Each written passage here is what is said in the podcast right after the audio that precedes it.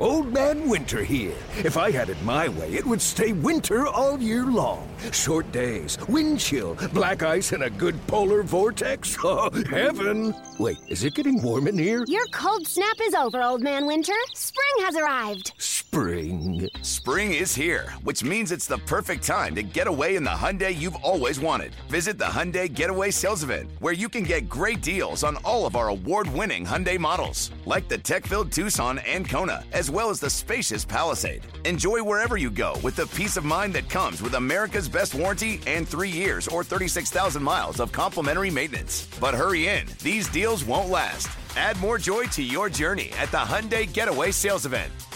Now get 0% APR or up to 1500 bonus cash on the Hyundai Tucson. Now, during the Hyundai Getaway Sales Event. Offers end soon. Call 562 314 4603 for details.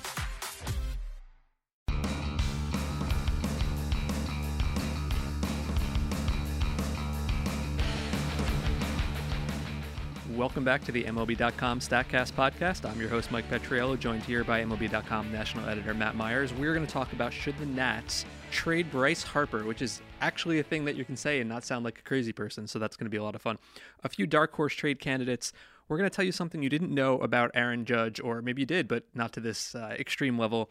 And then we're going to talk a little bit about the most interesting minor league pitcher that you don't know enough about. And of course, Matt, I know you're excited about this. Luis Perdomo came back to the big leagues yesterday. But we're going to get to that. It's a holiday edition of the StatCast podcast. And first, what did you think when you heard people, by which I mean me, say, should the Nationals trade Bryce Harper? Should they at least think about it? Is that kind of a um, real, realistic assumption? In a vacuum, certainly. I don't think it's going to happen for a variety of reasons, but I think that like if you just look at where things stand now with the Nationals and the National League East and the way Harper's playing, there's reason to think that they should consider it. I tweeted this the other day as kind of a joke, and then uh, they kept losing. And then I started thinking to myself, oh, there might actually be something to this. The Nationals are currently 42 and 43. They are seven games out in the East. They are behind six other teams in the wild card right now. Uh, as we tape this, the Cubs and the Phillies would have the wild card. The Dodgers, Cardinals, Giants, and Rockies are all also ahead of the Nationals. Since May 31st, uh, the worst team in baseball has been the Kansas City Royals. They are 5 and 25. Second worst has been the Mets. Third worst, Baltimore. And fourth worst, your 9 and 21 Washington Nationals. That's crazy. Everybody kind of thought, I don't know if they thought they'd run away with the division, but I think that they were obviously the preseason favorite. And since the All Star game is in Washington uh, next week, obviously they're not going to make any big moves before that. They're going to try to let this play out because uh, they just got through a tough part of their schedule. They've got a little bit of an easier stretch coming up. But let's say it's after the All Star game it's, I don't know, July 21st, right? 10 games out from the trade deadline. And they are 10 games out in the National League East and still behind five or six other teams. You have to start thinking about the fact it's not going to work this year and maybe think about what to do going forward. Yeah, I mean the question now I have with like all these these like rental players is like the, the calculus now is almost to a certain degree like are you better off waiting and taking the the comp pick. Like last, like last year, if you can go back and look at JD Martinez, right? JD Martinez, who at the time was the basically one of the top three hitters in baseball, playing much better than Bryce Harper's playing right now. He got two, pro- three prospects, two of whom are on the Tigers' top thirty now, but they're not like uh, Lugo and uh, Jose King wasn't that one of them? Yeah, he's not. He's not in the top thirty. Everybody hated that deal at the time, right? I don't think anybody liked that. Uh, they they moved too quickly. I think that was clear. I'm not, but I'm, I'm not, i think that, I, I think that, they wouldn't have gotten a lot more later. I understand, but I just don't think the market for position players is that robust for rentals right now. And Harper's not playing that well, so it's you can't really ask for peak so, Bryce Harper return. No. So is your argument that they, if they decided to trade him, they might not get more than they could get by giving him the qualifying offer? Maybe that's a fascinating argument. Maybe I mean, if you look at you know JD Martinez is kind of the high end of what, what outfielders were getting on the market last because outfielders were getting nothing. Yeah. Last last summer, so if you sort of think that you might be similar this year, well, yeah, they got Do- Dawel Lugo, who's number twelve in their system now, second baseman. Um, Sergio Alcantara, middle infielder, who's twenty fourth in their in their system, and Jose King, who's not even ranked. So. Um, my guess is they probably would be able to get more than whatever the qualifying offer could bring back. But that actually, to me, is a consideration. Well, I think what would probably happen is they would trade him maybe with some of their other guys. Because if they're going to do it, then do it. And what's interesting about this, and we'll get to his Statcast numbers in a second, they have a lot of impending free agents, right? Because it's not just Harper, it's Daniel Murphy. Matt Wieters is you know hurt and not going to get you anything anyway. But Gio Gonzalez, uh, you could flip around Kelvin Herrera, who they just got from Kansas City. We've seen that happen before. Uh, Ryan Madson's really good. Matt Adams has been you know actually kind of useful. Um, you know Mark Reynolds has been kind of useful. You're not going to get a ton for these guys, but you could certainly package them uh, to some teams and you wouldn't have to look at it as okay, they're giving up on the future. You know, you look at next year's Nationals; they're still going to have Scherzer, Strasburg, Trea Turner, Rendon, Juan Soto, Victor Robles, Doolittle, Kinsler, Eaton Zimmerman, Roark. I mean, that's a lot of talent. If you were able to, you know, get some pieces back, um, you could still go into next season feeling pretty good about yourself. I know it's obviously not what anybody wanted to happen this year, and I think it's also about what do you expect Harper to be for the remainder of the season. Right now, he's hitting 215. Everybody focuses on the batting average. I don't care about that that much. 362 on base, 478 slugging. And I think we've kind of ended up in this situation where because he's got a bad batting average and because he's underperforming what we expect from him, people think he's actually been terrible. Like it feels like the narrative around him is he's essentially Chris Davis, which I think is a little bit unfair. He's still a decently productive player. He's just not the, you know, Mike Trout esque guy we thought he'd be. I mean, it's almost entirely lost singles essentially for Bryce Harper this year. Like if you look at his his stats from last year to this year, last year his ISO was 276, this year it's 263, but his BABIP last year was 356, this year it's 222. It's basically 140 points of BABIP is essentially the difference between Bryce Harper this year and last year. Last year he hit 29 homers in 111 games. This year he's got 21 homers in 84 games. Yeah, he's probably going to hit 30 home runs this year. And if you look at his his Statcast metrics, his expected weighted on base 397. League average is about 330. That puts him 23rd of 237 guys with at least 200 plate appearances. So we'll call that 90th percentile, right? His actual WOBA is uh, 350. It's tied for 66th. Uh, that's a 47 point gap. It's not nothing. I think that's where you're seeing the uh, the shifting come in, but that's not an enormous gap. It's only the 33rd largest. So I look at him. You know, his hard hit rate is still very much above average. Uh, yeah, he's getting shifted more. I think he's pulling more ground balls, and that's that's a well, problem. But I mean, the shift does not make him a bad hitter. It just it's making his stat line look. I mean, his pull percentage is, is way up. His pull percentage is up 10, 10 percentage points. It was around 36% last year. It's up to 46% this year. And he's certainly been a victim of the shift this year. Um, probably one of the big reasons that Scott Boras is out there floating theories about how the, the shift is uh, discriminatory, discriminatory to to, le- to left-handed hitters. Can you see me rolling my eyes through a podcast? um, but he's definitely a big. I mean, it, to me, Harper and the Nationals are like fascinating on so many levels because it's like you know before the season it was like, is Bryce Harper going to be a four hundred million dollar player as a free agent? He has a huge April, and now like Bryce Harper is like the greatest April. I, I, I don't mean to make the, mean this to sound like a pejorative because it's not, but it is interesting how this is basically like the third straight year where in April it's been like, oh my goodness, Bryce Harper is finally here. This is like the Bryce Harper we've been waiting for. Like the 2015 version is back in perpetuity, and then it go it basically just like falls off for whatever reason. Last year, injury was a big factor. This year, it's just like it seems like he's hitting into the shift. The shift might be in his head a little bit. Um, it's hard to pinpoint. He's still a productive hitter, weighted runs created plus of 121, but he's not producing like a superstar. He murdered a ball over the over the weekend or last couple days against the Red Sox. Like just absolutely destroyed a ball. And I see that, and I say, well, there's still some Bryce Harper in there. And I, am still kind of like, I'm not ex- expecting 2015 Bryce Harper for the rest of the season, but I'm expecting more. I'm expecting a better version than we've seen to date.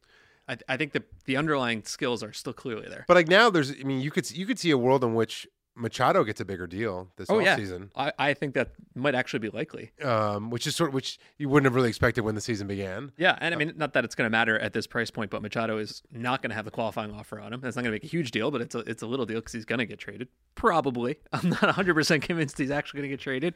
Um, but I was thinking about this. If the Nationals do decide to trade Harper, right, which they probably won't, but it's fun to think about who would trade for him? And I, I kind of made some lists here. I think there's a handful of teams um, that have stacked outfields right now. I don't think the Yankees need Bryce Harper, the Red Sox, right?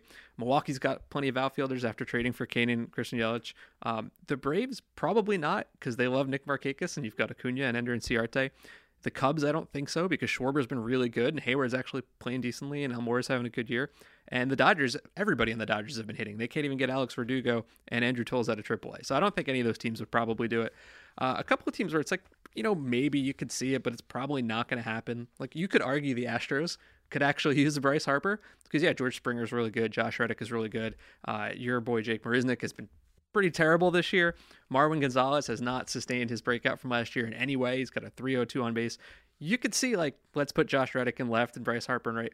It's not going to happen. You know, they could just call up, you know, Tucker, play Fisher. They need relievers. You could also kind of see maybe with the Phillies, but probably not. You know, like Hoskins is, is pretty good, but like Herrera's been ice cold and Altera hasn't been playing well and Williams is okay. Probably not. They're going to get a pitcher or uh, Manny Machado. I had two good fits here. The Cleveland Indians, right? Now imagine a scenario where they trade, let's say, for Daniel Murphy and Harper and a reliever or some combination of those things, right? No, I mean, this is this is the perfect idea because everyone's talking about them trading for Machado. Yeah. and they need bullpen help. They should trade for Machado and Herrera. I mean, sorry, Her- uh, Harper and Herrera. Yes. combo deal. And and Daniel Murphy too, maybe. I know we don't know what to expect Well, from no. Daniel Murphy, but Jason Kipnis has been terrible for two years now. I think. I think. I mean, I think Murphy is. But but in the AL, he's got some DH time. I guess, but right now, I mean, Murphy again. He's just got back a couple weeks ago, so you don't want to read too much into it. But it seems to me that something's wrong. Um, You're telling me you don't want Murphy with the- some DH time in the playoffs? Because I really do. I'm, I mean, I guess Kip, you're right. Kipnis has been terrible. Right now, Murphy is hitting 200, 235, 277 with a hard hit rate of 19.6%, which ranks 381 out of 396 players That's with bad. 50 batted balls this season. That's year. real bad. His hard hit rate in the, every the previous three, three years was right around 40%. That's so- well, I'm tr- I'm trying to give him some leeway for like missing all of spring training. But, eh, but I also think it's like the kind of injury that he it was cl- the, the signals were never good. The rehab was always like, oh, he doesn't look great. Like there was never like, oh, let's go, all systems fair. go. It Setting him aside, the Harper to the Harper and Herrera. I'm pretty sure we talked about this in the offseason where we said, hey, the Indians are a good team, but they don't have a single outfielder I believe in. Now, Michael Brantley has exceeded expectations. Credit to him. Zimmer, Geyer, I think Chisenhall just got hurt the other day. Rajai Davis is like a perfectly fine, you know, backup. Um, they need at least one outfielder, if not two. Harper fits there really, really well. And then obviously they've got enormous bullpen issues. You're right. You could uh, throw in a uh, a Kelvin Herrera. Works perfectly. I think if you could, if you throw in Herrera and Harper, you actually could make a case for them, the Indians trading Francisco Mejia, their number one prospect. If you get both those players, I know we're, we're totally playing pie in the sky Yes, right now, but this, absolutely. it is fun to play pie in the sky. I hope that Chris Antonetti is, is listening, and let's get weird. Here's the other team I thought was a good fit, and we know this team very much likes making trades. The Seattle Mariners, right? Now you look at their outfield. Ben Gamel's, you know, fine. Guillermo Heredia has been not that great. Mitch Haniger's been fantastic, right? And Denard Span is perfectly, you know, capable, solid player. Other than Haniger, none of those guys is going to stand in the way of Bryce Harper for me, right? Especially because if they get to the wild card game, which I, I think they will, uh, Robinson Cano will not be eligible to play because he got suspended. He'll come back for August and September, but that means Dee Gordon's going to be playing second base. Some combination of the guys I just mentioned are going to be in the outfield. I would much rather have, you know, Haniger in center, Harper in right, one of those other dudes in left. That that works for me. And also, the other reason why the Indians and Mariners would be the best fits is they may be the two biggest win now teams in baseball. They're like teams that like the, the Mariners have a bit of an older roster. The Indians have a bit of a younger roster, but also like the window in which the AL Central is terrible and they're good is probably this year and maybe like you know one or two more years because like while the Twins have been a huge disappointment, the White Sox are coming. And, and Andrew Miller's a free agent. Yeah. Cody Allen's a free agent. Uh, they have somebody else who's a free agent who I can't place right now. But yes, I agree. But yes, and if if you can if you can get a, an elite reliever with Harper, if you package one of your elite relievers with Harper, that is a really interesting trade package for any team because every team can use a reliever. Yeah. No matter what, you can get someone who's better than like you can you know strengthen your chain by getting a better person for the seventh or eighth inning. Oh, I love this idea. Let's make it happen. All right, fantastic. I absolutely love it. All right, before we get into some of the real uh, Statcasty stuff, let's stick with some uh, trade deadline stuff. It is July, right? This is what the biggest news is going to be for the next couple of weeks. So uh, I went through and I looked at some of the uh, impending free agents, right? Like those are the guys most obvious to get moved. Some of them are certainly going to get traded. We know J Happ's going to go somewhere, and Mike Moustakas is going to go somewhere, and Machado is probably going to go somewhere. Uh, some of the other impending free agents, you know, are not going anywhere. They're important parts of teams. Like Patrick Corbin's not going to get traded, and Craig Kimbrel's not going to get traded. But what about players on teams that are kind of on the bubble? They sort of have to decide in the next few weeks are they in or are they out? You know, I think this is going to be fun. There's a lot of teams we know that are out, like the Reds and the Mets and the White Sox are out. Some of these teams are sort of in, sort of out. And if they decide to make some trades, they could put some talented names on the market uh, that could really shake up the trade deadline. And the first team I thought of was the Colorado Rockies. Remember, they spent all that money on the bullpen? That did not work out. They have, uh, by ERA, the third worst bullpen in team history, which is kind of saying a lot considering their history. They are right now. Now they did just sweep the Giants, so that's something. And they have a better record than the Nationals, as we pointed out. They do. But right now, they are one game over 500. They are fourth in the National League West. They have a 5% uh, postseason odds. Now, I don't think they should trade everybody today, but I'm saying if it doesn't, if this isn't the start of a hot streak for them, then you could see in the next couple weeks them looking for uh, 2019. And the number one player that I think would be so interesting if they put out there would be Adam Ottavino. Who's been unbelievable this year? You know, before and after he got hurt. Uh, right now, there's uh, 189 relievers who've faced 100 guys. He has the fourth best, fourth lowest expected weighted on base.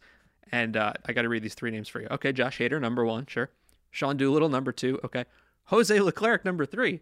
I bet you 90% of the people listening to this show don't actually know who Jose Leclerc is, but we do because we talked about him last year. He's a reliever for the Rangers who's got an elite high spin fastball. And we thought that was interesting. Anyway, that's a totally separate topic. Ottavino is fourth, Chapman is fifth. Ottavino's been really, really good, uh, and he's one of our favorite players because he's a local part of it. He's from Brooklyn, and uh, he spent a lot of time this winter when he basically holed himself up in a warehouse uptown and reshaped all of his pitches, and his slider has been unbelievable. Right now, he's got the fourth highest uh, strikeout rate among qualified relievers at 41%. He's just outside the top 20 in ground ball rate and at 55%, a 188 ERA despite pitching in Coors Field. Are you telling me that the Astros or the Indians or pretty much any other contender would not love a guy like that? Well, sticking on the, the, the Indians theme that we talked about, the other guy on your list next is DJ LeMahieu, another Yes. Rocky.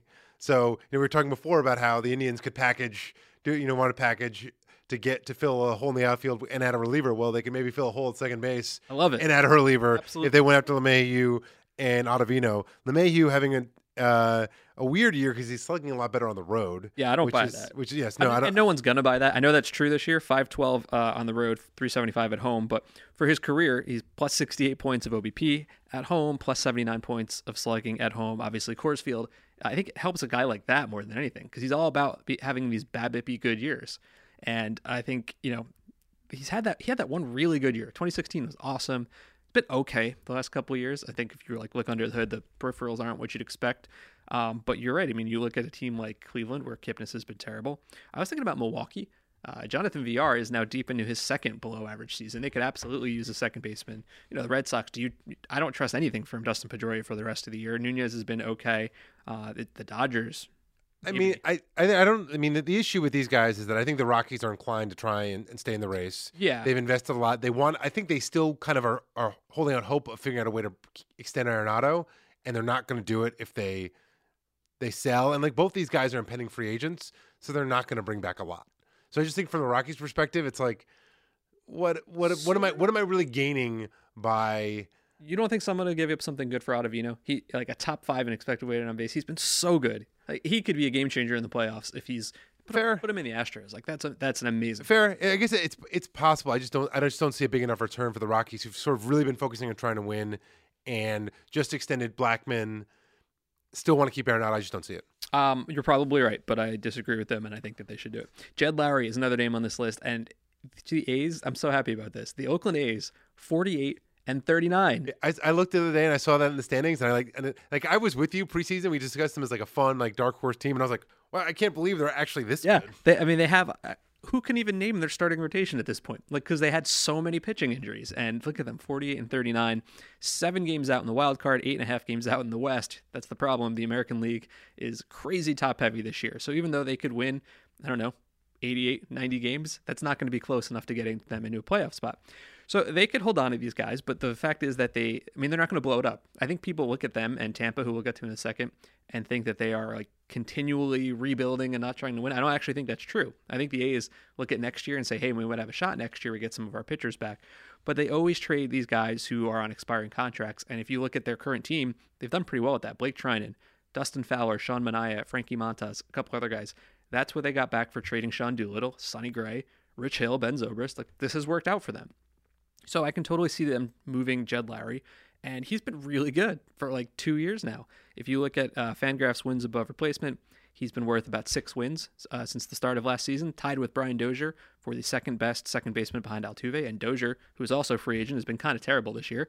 Lowrie's hitting 291, 357, 498. He's a switch hitter, and he's made 14 starts at third base. So he'd fit a lot of teams. I mean, he might be a good fit for the Phillies if they don't end up getting uh, Manny Machado, but the Brewers, the Indians, the exact same teams. I think he would be a fantastic fit if the A's decide to trade him, which they might not because they've been great. But yeah, they your, the A's always do it. Even when they're sort of in contention, they do it, and they kind of are shameless about it. Um, so I could easily see them moving him. I think he's more likely to get moved than any of the Rockies guys. Probably true. Wilson Ramos, Tampa Bay catcher, having a great year. Seems like he's probably going to get moved. Hitting 291, 340, 468. He has a 125 weighted runs created plus this year. His breakout season in 2016 before he got hurt, a 124 weighted runs created plus. This year, that's the fourth best behind JT Realmuto, Frankie Cervelli, Willson Contreras, and you brought this up the other day. So he's leading the balloting in the American League to start at catcher, which is he's deserving because the American League catching situation this year has been absolutely atrocious. It's one of the worst groups I think I can ever see. But he still plays for the Tampa Bay Rays, and he's going to win the balloting. I don't know if that's the first time a Ray has won the balloting. I should actually go look that up. It's Maybe it's surprising. on- I would have I would have thought that Sanchez, based on name recognition, or McCann, you know, World Series champs, name recognition, you know, would get it. So it shows it. It does go to show that how like the fact that we don't vote in the ballpark anymore has sort of I think skewed some of the homerism and taken taken some of it out because basically teams with a lot of attendance would would would have like a built-in advantage in that regard. Um, so it's it's I'm fascinated by the fact that he is Yeah, uh, I love it. the ballot. I love it. I, like I said the other day, I think Sanchez is hurt and hitting like 190. I think people see that and they're like, nope, running away from that. Uh, there's a couple of teams who could use a catcher. You know, the Red Sox have not really gotten anything from behind the plate. A 265 on base from Leon uh, or Vazquez. The Brewers haven't gotten anything. You can see the Yankees if they are actually concerned about Sanchez because Austin Romine just got hurt. And then my final name here. This is the one I, I no one talks about, and I'm the most excited about this one. Garrett Richards. We talk about Garrett Richards on this show all the time. The Angels. Uh, I'm going to come out and say it are cooked. They are 12 and a half out in the West, 11 out in the wild card. Uh, he has never really been healthy, but over the last five years, he's pitched 512 innings with a 3.11 ERA. He's got the second best fastball spin this year behind Verlander, the first best uh, starting pitcher spin this year above Seth Lugo. Couldn't you imagine some team saying, like, I'm not going to count on him for a dozen starts, but I need like four good starts, one of which is going to be in the playoffs, or you come out of the bullpen every now and then. I love that. The Angels should. I mean, they're they're in a weird spot, uh, and they're not going to the playoffs, so they should probably try to find see what they can get for some of their assets to see if they can kind of run it back around Trout, Ohtani, and Upton next year, because and a hel- hopefully healthy Cozart. He might be their only tradable asset. Um, Aaron Judge. So whenever we talk about the Rockies, I always get people saying, "Why don't you ever talk about Aaron Judge?" Right? He's got a home field advantage too. Yankee Stadium has a short porch, so He hit one yesterday that was oh like, my god, he's a couple recently. yeah. And so I thought, well, okay, let's look into that. Let's see what it comes up with. Wow, 228 hitters this year have had at least 100 plate appearances, both home and away. Aaron Judge, home weighted on base, 498. Aaron Judge, road weighted on base, 298. That is a 200 point difference. That is the largest in baseball. There are three Rockies on this list. Uh, Trevor Story is right behind him. Carlos Gonzalez in the top five. Nolan Arenado is in the top 10. Aaron Judge is number one. And to put some context to what those numbers mean, his road WOBA of 298. Well, what does that mean? Jose Iglesias is hitting 300 for WOBA this year. Luis Garcia, Jordy Mercer. Aaron Judge on the road is hitting 193, 296, 386. He is slugging like Jordy Mercer and Jose Peraza uh, away from home. What does a 498 home weighted on base mean? Well, no one's done it this year. That's basically what Mickey Mantle did, in 1956. That is one of the 40 best seasons, basically ever. Uh, so, what's happening here? Do you have theories? My theory would be that he does. He is particularly good for a power hitter in this day and age of going the opposite field. And I think that at Yankee Stadium, he feels comfortable knowing that if he just like can flick the ball to right field, he's so strong he can hit a lot of 370 foot home runs. And I think I think it's clear if you look at the numbers, he's trying to do that. So if you look at his uh, home versus road numbers this year, at home he is going opposite field 33% of the time. On the road, he's going opposite field 18% of the time. Um, at home, he is hitting the ball on the ground 36% of the time. On the road, 52% of the time. It really does seem like he is actively trying to hit pop ups to right field. just get the ball like barely over in right field, and it's working. But I, I thought this was interesting. It's not just about that. Uh, he's striking out less at home, right? At home, he's hitting uh, striking out 28% on the road, 35%, and he's walking more at home, 19% at home, 12% on the road. So I wonder, and I'm totally speculating here, if he's going up trying to do exactly what you just said and not trying to murder the ball, not trying to crush it 900 feet, just make contact and make contact only at the kind of pitch where he knows he can flick it over the right field fence, would that account for the lower strikeout rate and the higher walk rate?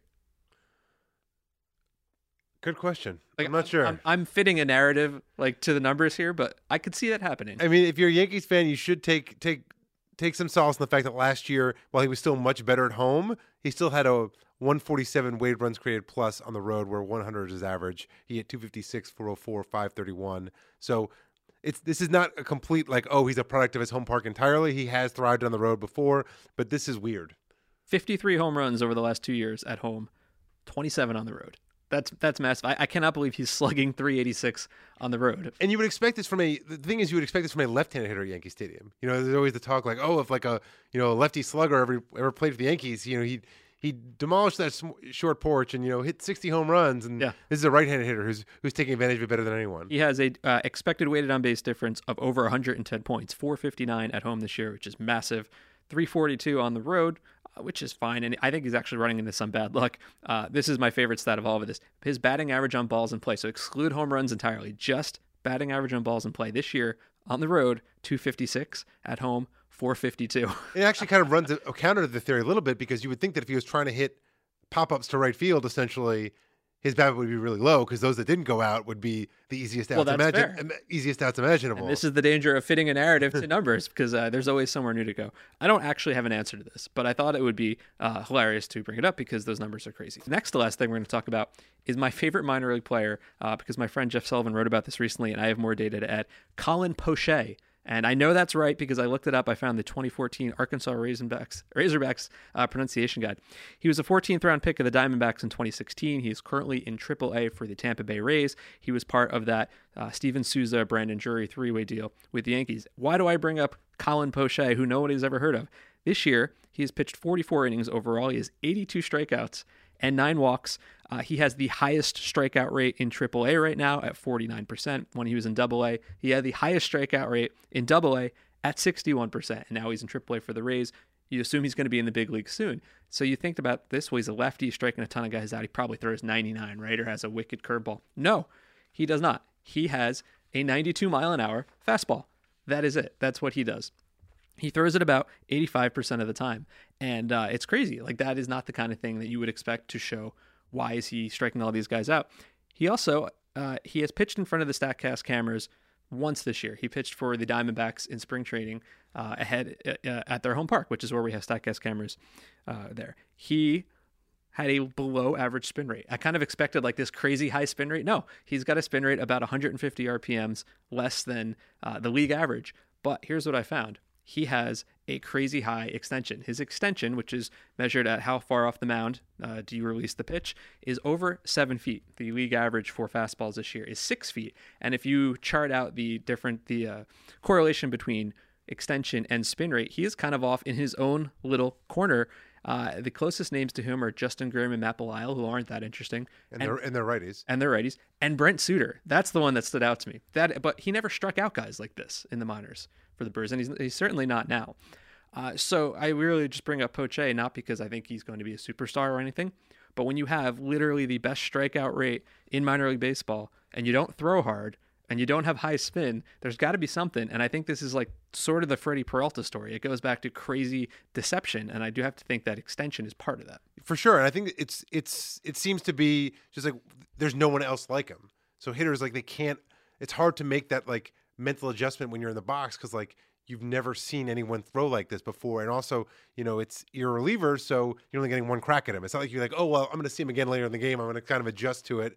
Um, so when you have pitchers like this where no one else throws like you, and we've seen other pitchers who can thrive with a similar type of you know um, deception simply because you have no one else to compare them to. It really does give you an advantage. We've been uh, irrationally interested in the Rays because they've been pitching really well, uh, despite all the, the stuff they've been through. And now I get to hope that Colin Poche comes up. Matt, finish this off. Luis Perdomo came back yesterday. I know you were waiting for this. Finally, yes, it took uh, it took a couple months, um, a long stretch in the uh, minors where he pitched quite well. I might add, uh, three ten ERA and eleven starts uh, for El Paso. The thing about Luis Perdomo, uh, longtime listeners of the show know my affinity for him, the Padres right-hander. Uh, more recent listeners may not be as familiar. Well, he's someone I've just long been interested in because of his uh, unique profile of extremely low fastball spin rate with high swing and miss rate on his slider to me sort of suggests a unique profile that could become a dominant pitcher. And when you watch him pitch and he looks good he can look amazing for short stints but he hasn't really ever been able to put it together for more than you know a start or two at a time so much so that he was actually demoted to the minors this year. Um, thing about him though he's a rule five pick so he'd never had extended time at the high minors which i think is what the padres had in mind when they sent him down.